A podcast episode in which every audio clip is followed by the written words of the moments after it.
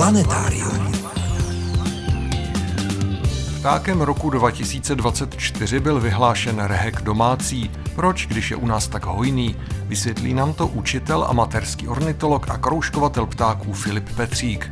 Popularizátor kosmonautiky Dušan Majer se ve třetí části svého kosmonautického přehledu bude věnovat raketovým aktivitám soukromníků, malých i velkých. K tomu přidáme krátký přehled zajímavostí, připomeneme naši soutěžní otázku a chybět nebude ani pravidelná rubrika Mýty, omyly a novinky astronomie. Posloucháte Planetárium, týdeník ze světa vědy a fantazie.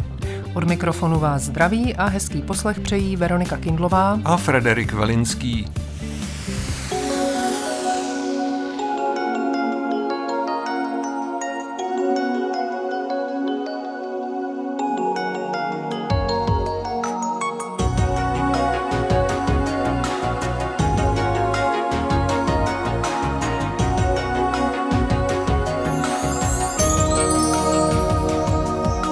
Začneme přehledem zajímavostí ze servisu České tiskové kanceláře. Vinou panujícího sucha musela správa panamského průplavu omezit počet a výtlak lodí, které tuto spojnici mezi Atlantikem a Pacifikem využívají. Vždyť trasa průplavu vede z velké části po vnitrozemských jezerech. Podle odborníků by srážkový deficit mohl ještě zhoršit známý klimatický jev El Niño. Někteří námořní přepravci jsou tak nuceni svůj náklad z lodí vyložit, převést ho přes panamskou šíji po železnici a na druhé straně ho znovu naložit. Na svahu Jánského vrchu u Horního Jiřetína na Mostecku roste náš nejstarší buk. Objevili ho vědci z České zemědělské univerzity. Věk stromu určili podle počtu letokruhů z odebraného vývrtu. Bylo jich 459. Dalších minimálně 11 jich zbývalo do středu kmene, který vývrt minul. K tomu je nutné připočíst dobu, po kterou strom dorůstal do výšky půl metru, odkud byl vývrt odebrán. Jiřetínský buk, který začal růst někdy v první polovině 16. století. Český svaz ochránců přírody vyhlásil letošní rok rokem motýlů. Ti jsou nejen barevnou ozdobou našich luk, jsou i významnými opylovači a zároveň spolu se svými housenkami důležitou složkou potravy jiných živočichů, třeba ptáků. Motýly jsou velmi nároční na pestrost životního prostředí. To, že z krajiny mizí, je vždy signálem, že s ní není něco v pořádku. Právě proto chtějí ochránci přírody v letošním roce motýlům věnovat takovou pozornost. Přibližně před 80 lety zmizel z knihovny Olomouckého arcibiskupství cenný spis Postila super epistolas et Evangelia, vytištěný v Bazileji roku 1518. Kniha byla kdysi v majetku neznámého českého protestanta, který si do ní dělal poznámky, a do kapitulní knihovny u svatého Mořice v Olomouci se dostala počátkem 17. století. Předloni se ztracená kniha náhle objevila v aukční síni v Terstu, kde ji italští četníci zabavili, aby ji vrátili Olomouckému arcibiskupství.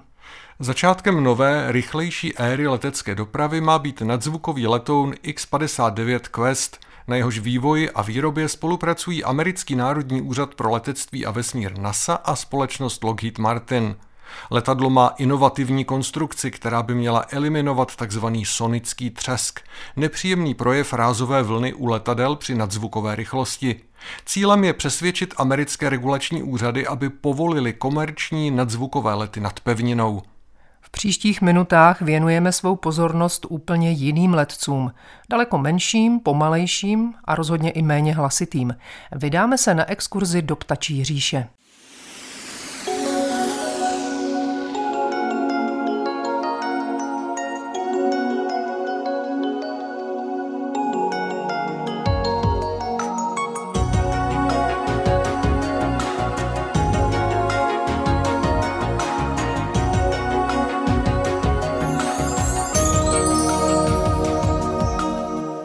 Ptákem roku 2024 je rehek domácí, kterého určitě všichni dobře znáte.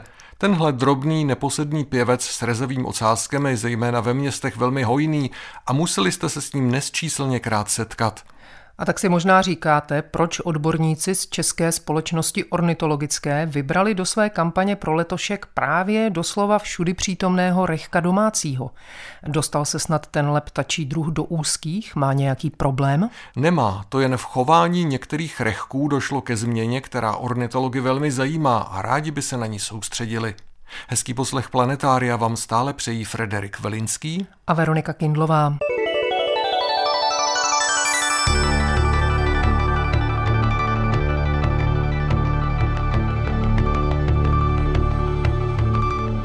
Čím si tedy svou nominaci na ptáka roku Rehek domácí vysloužil?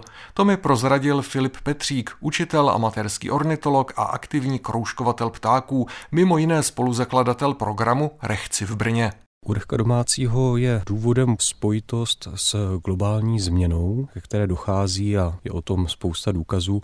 A rehek domácí stejně jako spousta dalších druhů na tuto změnu reaguje.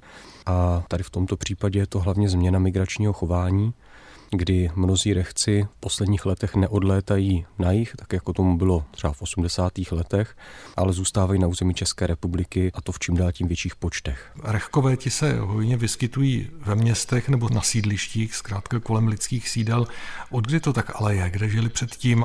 Původně obývali ty nejvyšší pohoří, opravdu až nad hranicí lesa, ta vysokohorská suťoviště, různé lomy a další oblasti, kde je spíše řídká vegetace a naopak větší množství různých skalisek, balvanů a míst, odkud mají dobrý výhled a zároveň, kde mohou lovit kořist.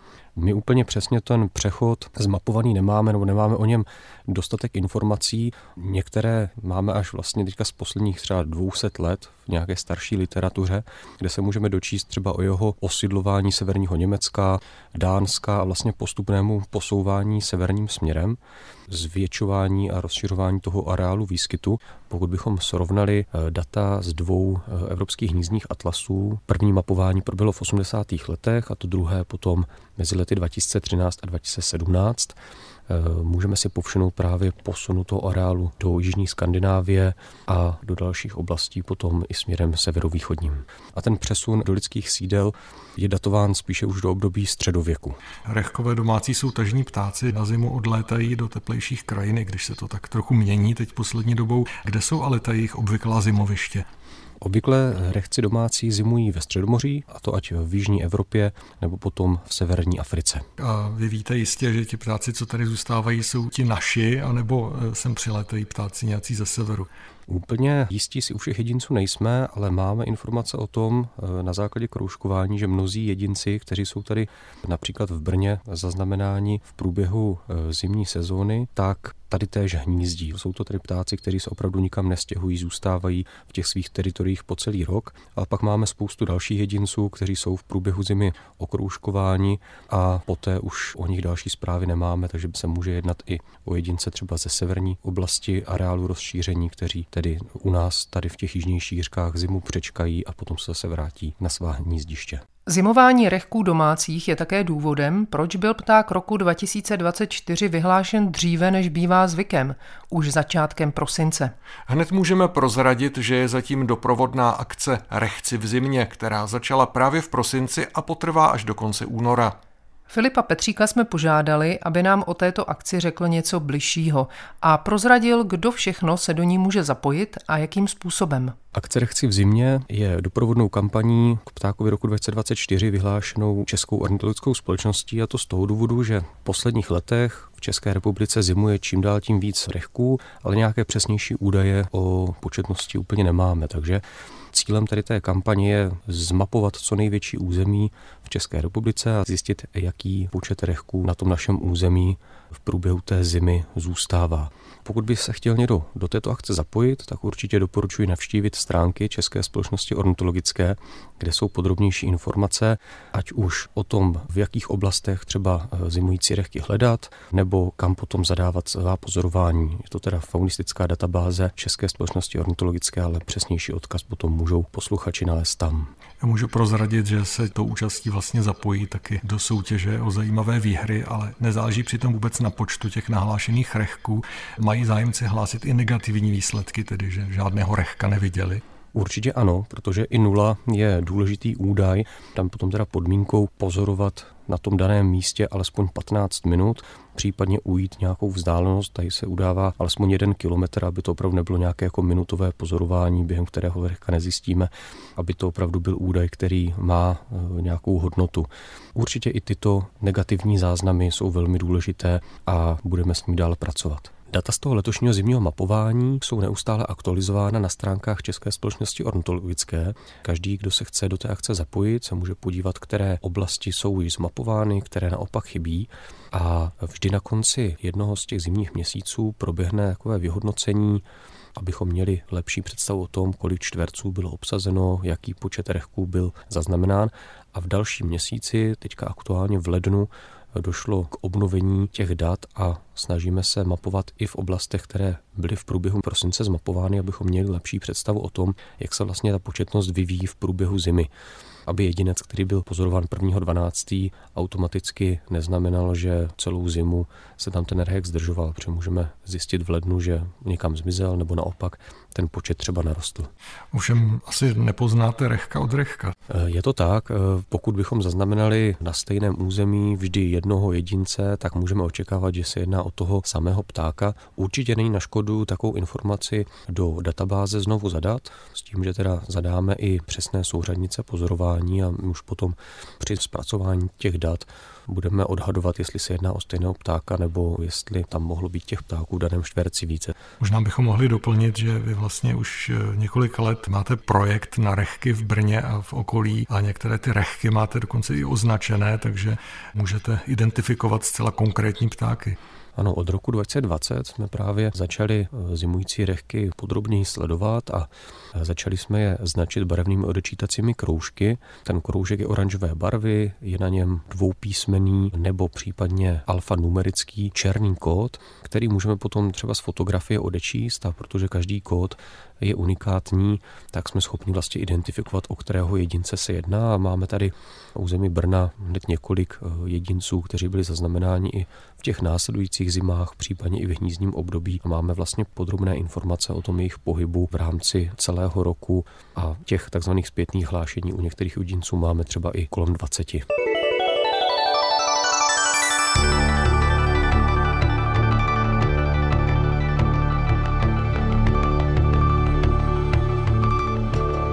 Budete-li skutečně zapisovat svá pozorování rehků do faunistické databáze, ornitologům při vyhodnocování pomůže, pokud uvedete i doplňující informace, zda šlo o samce či samici, případně mladého ptáka. V tom případě je ale nutné rehka domácího dobře znát a také bezpečně poznat. Jak, to vám prozradí Filip Petřík. Asi bych začal prvně podobou samce, který je takový typičtější a je možná s nás poznatelný. Je převážně šedočerný pták. U toho dospělého samce můžeme pozorovat černou masku, černé hrdlo, černou hruď, naopak břicho a záda jsou potom zbarvena šedě a zároveň teda pro dospělého samce je typické výrazné bílé pole v křídle, takový bílý panel, který často svítí na větší vzdálenost. Pokud bychom se pobavili o podobě samic a případně ještě teda mladých ptáků, tak tam se jedná o jednolitě šedavé zbarvení, no a pro obě pohlaví, a to je možná úplně nejdůležitější a nejnápadnější znak, je typický rezavý ocas. Rehci domácí jsou ptáci velmi neposední, často podřepují, potřepávají tím ocasem, zvláště pokud se třeba v blízkosti objeví nějaký predátor nebo něco jiného je vyruší, ozývají se potom takovým hvízdavým tónem, varovným hlasem a opravdu jsou to ptáci, kteří jsou neustále v pohybu a velmi často a rádi posedávají na vyvýšených místech, odkud vyhlížejí kořist a odkud vlastně podnikají ty výpady, obvykle na zem, kde teda většinu té kořisti loví. Kromě rehků domácích u nás je i další druh, rehek zahradní, čím se od sebe liší? Rehek zahradní je výrazně odlišně zbarvený hlavně v oblasti břicha. Samec rehka zahradního má břicho oranžové, v sítě nápadně oranžové, kdežto oranžová u rehka domácího je tedy omezena pouze do oblasti toho ocasu. Nicméně rehek zahradní je druh, který odlétá na zimoviště nacházející se jižně od Sahary a v zimním období se s ním na našem území setkáme. A tak si pověsme ještě něco víc o rehkovi domácím. Tito pěvci se dožívají kolem 5 let věku, ale byli zaznamenáni i starší jedinci, kteří se dožili třeba i desítky. Když už takový rehek odlétne zimovat, kdy se k nám vrací? A kolik rehků domácích u nás přibližně hnízdí? Rehci, kteří odlétají na zimoviště do Středomoří, tak se do těch svých hnízdních teritorií na našem území vracejí zhruba v druhé polovině března. I hned začínají zpěvem obhajovat svá teritoria a také do nich lákat samice. Co se té hnízdní populace na území České republiky týče, tak je odhadována na nějakých 200 až 400 hnízdících párů. Rehci domácí obývají území celé České republiky, od nížin až po vysokohorská suťoviště, takže obývají třeba i oblast Krkonoš, ale ta větší hustota bude určitě právě v těch velkých městech, kde jednak mají dostatek potravy a zároveň bezpečí. Tvoří stálé páry rehkové? V některých místech máme doloženo opravdu to, že spolu stráví nejen tu danou hnízdní sezónu, daný pár, ale že se společně v tom svém teritoriu setkají i následující rok. Z kroužkování máme informaci o tom, že jeden pár takhle spolu trávil 3 hnízdní sezóny a dokonce v jedné z nich byli schopni vyhnízdit 3krát v tom jednom roce, což bylo takové neúplně typické. Jsou známy teda i možnosti výměny partnera v průběhu hnízdní sezóny, ale tam to samozřejmě pak může být dáno ještě úmrtím některého z těch jedinců a podobně. Kde a vlastně z čeho si staví hnízda rehkové? Staví si hnízda nejčastěji v různých výklencích, na trámech, hlavně teda v blízkosti těch lidských sídel, nepohrnou případně ani takzvanou polobudkou, což je budka, která má přední část takovou výrazně otevřenou, zakrytá jen z poloviny. Hnízdo staví u rehků vždy samice a hnízdní materiál sbírá v blízkosti místa, které si pro to svoje hnízdo vyhlídla.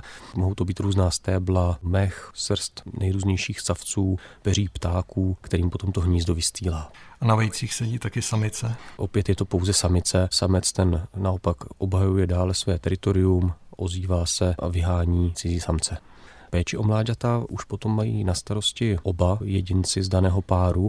Byť je pravdou, že samice zpočátku krmí častěji a samec naopak potom přebírá tu funkci hlavního sháněče potravy ve chvíli, kdy se samice rozhodne zahnízdit znovu. Bavíme se o tom, že někteří rehkové tady zůstávají i přes zimu. Čím se ti rehkové živí v zimě, když vlastně toho hmyzu je pomálu nebo není vůbec? Pokud se stane, že v průběhu zimy máme nějaký pěkný sluneční den, tak s oblibou vyhledávají právě tyto osluněné plochy, mohou to být různé osluněné trávníky, osluněné zítky, anebo třeba okolí oken na starších budovách, kam se často nějaký ten hmyz na zimu schovává a právě ten teplem vylákaný hmyz, takový jakoby ještě malátný, dost často končí potom jako potrava právě tady těchto zimujících rehků. No ale samozřejmě tady těch slunečních zimních dní není často mnoho a v tu chvíli se rehci ubírají trochu jiným směrem, začínají hledat rostlinnou potravu a jsou to nejčastěji bobule různých dřevin, které v tu chvíli dozrávají nebo jsou zralé a mezi ně patří například loubinec, známý též jako psí víno. Dalším možným druhem dřevin je svída nebo třeba brslen. Jak případně těm rehkům pomoct, jak je podpořit teď v zimním období, když se tu rozhodnou zůstat?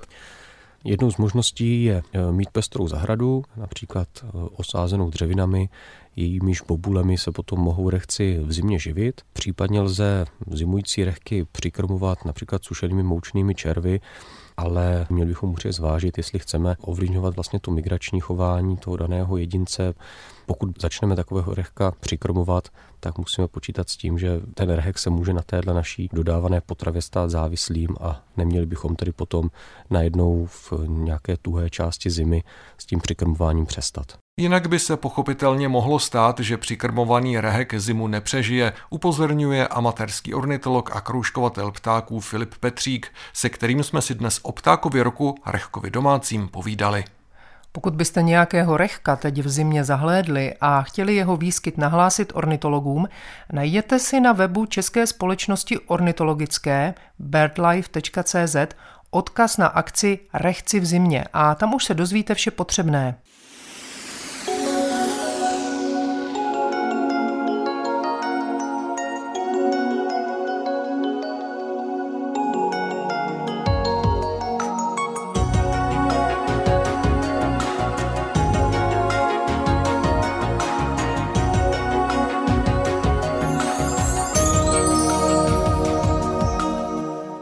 Posloucháte Planetárium, magazín ze světa vědy a fantazie.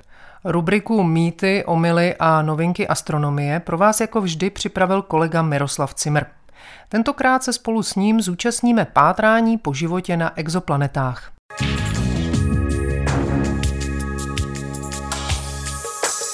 Zkušenosti z výzkumu Země, ale i Marsu a Venuše mohou pomoci v hledání známek života a vody na terestrických exoplanetách. Tak jsou nazývána tělesa, složená především z křemičitanových hornin, která mají podobné rysy jako naše Země a jsou vůči svému slunci, tedy své mateřské hvězdě, v takzvané obyvatelné zóně. Tým vědců Massachusettského technologického institutu, Birminghamské univerzity a dalších vědeckých pracovišť zjistil, že nejlepším způsobem, jak najít kapalnou vodu a dokonce i život na jiných planetách, je při současném stavu zkoumání a přístrojových možností hledat v jejich atmosférách nejen přítomnost určitých chemických prvků, ale i jejich nepřítomnost. Vědci si všimli toho, že Země, která jako jediná z trojice uvedených planet disponuje kapalnou vodou, má v atmosféře výrazně méně oxidu uhličitého. Za to, že se z atmosféry téměř vytratil, mohou zemské oceány a horniny, které za miliony let obrovskou část oxidu z atmosféry pohltily. Pokud má terestrická exoplaneta v atmosféře podstatně méně oxidu uhličitého než jiné planety ve stejné soustavě, může to svědčit dokonce o přítomnosti kapalné vody na jejím povrchu. Exoplanet známe za 30 let jejich hledání už více než 5 500, z toho přes 4 000 jich je v planetárních soustavách. Astronomové u nich dovedou změřit dobu oběhu i vzdálenost od jejich mateřských hvězd. Mohou z toho odvodit, zda je ta která planeta vůči své hvězdě v mírném pásmu, řečeno lidově, že se negriluje v jejím žáru. Dosud však nedokázali určit, jestli je opravdu obyvatelná, tedy že je na jejím povrchu voda a je v kapalném stavu. Nyní však znají způsob, jak to zjistit, tvrdí Julian David z Massachusettského technologického institutu. Prvním krokem je tedy najít u těchto planet atmosféru a následně obsah oxidu uhličitého, který by měl převládat. V opačném případě může jeho výrazný nedostatek signalizovat, že planeta na svém povrchu tekutou vodu má. To ovšem ještě nemusí znamenat, že je obyvatelná. Dalším důkazem pro život může být podle vědců z Davidova týmu přítomnost ozónu, neboť ten vzniká reakcí slunečních fotonů s kyslíkem produkovaným rostlinami a mikroby. Přitom ozon je mnohem snáz detekovatelný než běžný kyslík. Suma sumárum, vykazuje-li planeta známky jak ozónu, tak i sníženého obsahu oxidu uhličitého, je velkým adeptem na obyvatelný a obydlený svět, praví se v článku připraveném pro odborný časopis Nature Astronomy. Detekce obojího je, na rozdíl od jiných příznaků obyvatelnosti, už dnes v silách současných přístrojů, především největšího vesmírného teleskopu Jamesa Webba. Podle Juliana Davida a spoluvedoucího studie Amory Trioda z Birminghamské univerzity by nejbližším a velmi nadějným cílem v tomto směru mohla být planetární soustava, která obíhá kolem hvězdy Trappist-1. Tento podivuhodný svět 7 terestrických planet, velikostí srovnatelných s naší Zemí, je od nás vzdálen jen necelých 40 světelných let. Uvidíme, co nového se o něm v příštích letech dozvíme.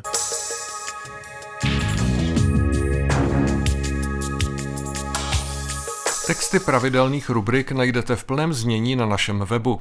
Rozhovory z pořadu se tam nacházejí také ve zvuku a částečně i v textovém přepisu. Naše adresa je rozhlas.cz/planetarium. Na webu najdete i naši soutěž. V lednu hrajeme o knihu Alexandry Viceové a Jeffa Kanipeho Ostrov v plamenech, věnovanou nejtragičtější události v historii Islandu, výbuchu sopky Laki v roce 1783. Můžete ji získat, pokud správně zodpovíte následující soutěžní otázku. V ledovcových jádrech z grónského ledovce se našly stopy i po jiné mimořádně silné sopečné erupci, k níž došlo kdesi na zeměkouli v polovině 13. století. Jsou s ní spojovány mimo jiné nálezy hromadných hrobů v západní a severní Evropě. Viníka, zcela konkrétní sopku, se však podařilo určit teprve nedávno. Napište nám, která sopka to byla a ve kterém roce vybuchla. Své odpovědi posílejte na adresu planetarium@rozhlas.cz. Nezapomeňte připsat svou poštovní adresu. Čas na odpověď máte až do neděle 28. ledna. Hodně štěstí. A nás teď ještě čeká slíbené kosmonautické povídání.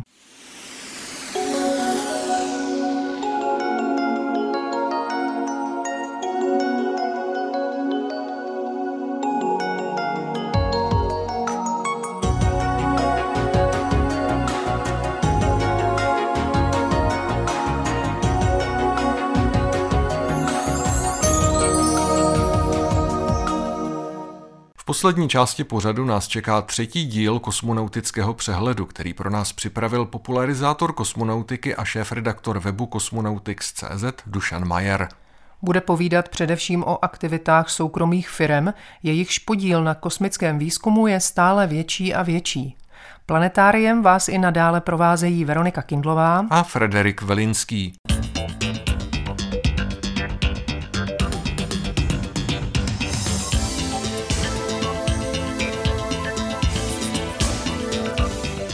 Největším hráčem na poli kosmických soukromníků je nepochybně firma SpaceX, která má na rok 2024 opravdu velké plány, říká Dušan Majer. Není to jen budování sítě Starlink, zásobování mezinárodní vesmírné stanice a doprava nových posádek na její palubu. Jsou to i sdílené starty, které na oběžnou dráhu vynášejí desítky malých družic pro různé zákazníky. A jak asi víte, SpaceX pracuje i na jedné opravdu velké zakázce. Firma samozřejmě připravuje i další letové testy rakety Super Heavy s lodí Starship. Jejich první letové testy proběhly v roce 2023. Ten třetí integrovaný letový test by nás mohl čekat už začátkem roku 2024.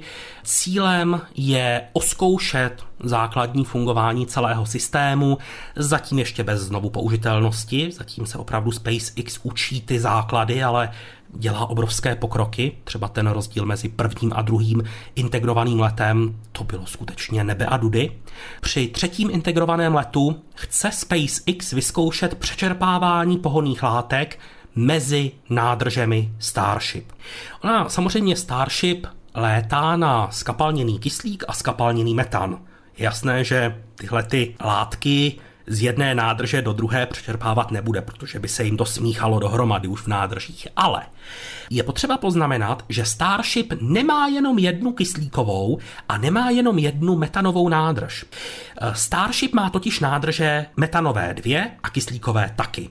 Je to kvůli tomu, že ty hlavní velké nádrže, kyslíková a metanová, z nich se čerpají pohonné látky pro fázi startu. Jenomže do budoucna se počítá s tím, že by Starship měla přistávat motoricky, aby byla znovu použitelná. Jenomže ty nádrže, ty hlavní, by byly při přistávacím zážehu téměř prázdné a hrozilo by, že motory nasajou bublinu.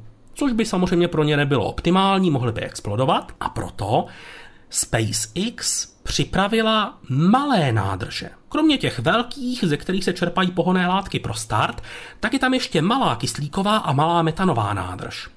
Tyhle ty nádrže jsou při startu v úzovkách zapečetěné. Z nich se palivo ani okysličovadlo neodebírá. Pro přistávací zážeh jsou k dispozici, jsou plné a nehrozí u nich nasátí bubliny. SpaceX chce při pobytu Starship na oběžné dráze vyzkoušet přečerpání pohonných látek z té malé nádrže do velké. Je to kvůli tomu, že do budoucna se počítá s tím, že Starship bude na oběžné dráze dotankovaná jinou Starship, aby bylo možné ji vyslat třeba k Měsíci, Marsu či kamkoliv jinam. Jenomže přečerpávání takhle velkých objemů pohonných látek zatím ještě nikdo nedělal. Samozřejmě, v malém se to už dělá, třeba na Mezinárodní kosmické stanici, ale v mnohem menších objemech, řádově menších. Takže SpaceX potřebuje nazbírat zkušenosti i v tomto ohledu, no a pokud půjde všechno dobře, tak bychom se v roce 2024 mohli dočkat několika testovacích letů systému Super Heavy Starship a každý z nich si bude klást o něco vyšší cíle než ten předchozí. Samozřejmě všechno bude záviset od toho, jak dopadnou ty jednotlivé testy. Pokud skončí předčasně, tak ten další bude muset ty úkoly zopakovat, protože na ně nedojde řada. Ale důležité je, že firma už rozjela poměrně sériovou výrobu, ať už Super Heavy, tak i Starship, na základně Starbase v jižním Texasu a už teď jsou ve výrobě několik exemplářů Starship i Super Heavy. Všechno spěje k tomu, že SpaceX bude mít dostatek hardwaru, který bude moci testovat. Dodejme, že třetí integrovaný letový test rakety Super Heavy s lodí Starship se uskuteční pravděpodobně v únoru letošního roku. Bližší datum zatím není známo. Na vývoji lodi Starship závisí do značné míry i budoucnost měsíčního programu NASA, nazvaného Artemis. Lidé by na povrchu měsíce měli přistávat právě na palubě pilotovaného lunárního Starshipu. Program Artemis však nabral zpoždění. Průtahy jsou třeba s vývojem skafandrů a řeší se i problémy s tepelným štítem a elektrickými systémy modulu Orion, které se projevily při bezpilotní misi Artemis 1. Dvojka už s kosmonauty by na místo letošního roku měla obletět měsíc v září 2025 a trojka podle nového harmonogramu přistane na měsíci s lidmi ještě o rok později. Vraťme se ale k letošním aktivitám soukromých firem. Kromě firmy SpaceX je tu třeba firma Boeing, která vyvíjí kosmickou loď Starliner. I tento projekt má bohužel velké zpoždění a potýká se s četnými problémy. V současné době se zdá, že by snad konečně mohlo všechno zpět ke zdárnému konci. Starliner by mohl poprvé s lidmi odstartovat v dubnu. Bude to pilotovaná testovací mise, při které se do útrop Starlineru usadí dvojice amerických astronautů, kteří poletí na několik dní na Mezinárodní kosmickou stanici a poté se vrátí zpět. Jakmile bude Starliner zpátky, doufejme, že bez problémů, tak započne závěrečný proces certifikace, při kterém se prověří data z veškerých testů, pochopitelně i z toho posledního, tedy pilotované testovací orbitální mise. No a komise expertů vyhodnotí, jestli je raketa, kosmická loď, startovní rampa a veškerá spojená infrastruktura připravená na uvedení lodi Starliner do ostrého provozu. I kdyby se ten start pilotované testovací mise lodi Starliner stihl v tom avizovaném termínu v dubnu, ta certifikace zabere nějaký čas. Pochopitelně, pokud by se objevily nějaké problémy, tak to zpoždění ještě bude narůstat. Ale i kdyby šlo všechno dobře, tak je hodně velký otazník nad tím, jestli se ten první, nikoliv už testovací, ale skutečně provozní let Starlineru, při kterém mají být dopraveni na palubu ISS astronauti v rámci rotace posádek, stihne v roce 2024. Je tam poměrně značná pravděpodobnost, že ta první operační mise by sklouzla až do roku 2025.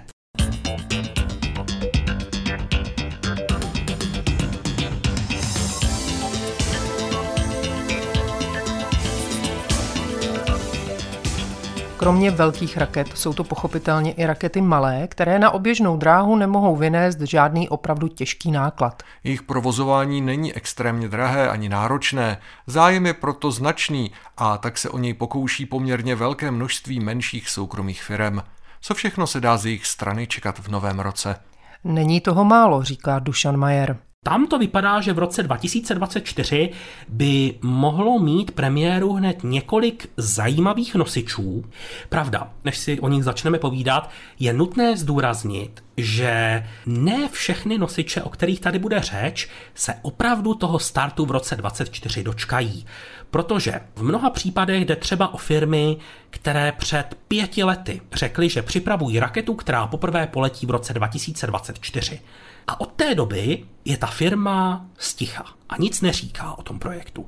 My nevíme, jestli na něm vůbec ještě pracuje, jestli třeba nenabral 3leté zpoždění, nebo jestli se místo toho nepřipravuje nějaká jiná raketa. Zkrátka dobře, tyhle ty přehledy jsou vždycky zatížené tím, že je potřeba mít na paměti, že ne každá zmíněná raketa skutečně poletí. Ale věřme tomu, že bude jich co nejvíce. Pojďme se teda podívat, na co se můžeme těšit. Já bych zmínil třeba raketu Aurora, která připravuje kanadská společnost Reaction Technologies. Je to dvoustupňová raketa, která by měla na nízkou běžnou dráhu dopravit přibližně 200 kg nákladu.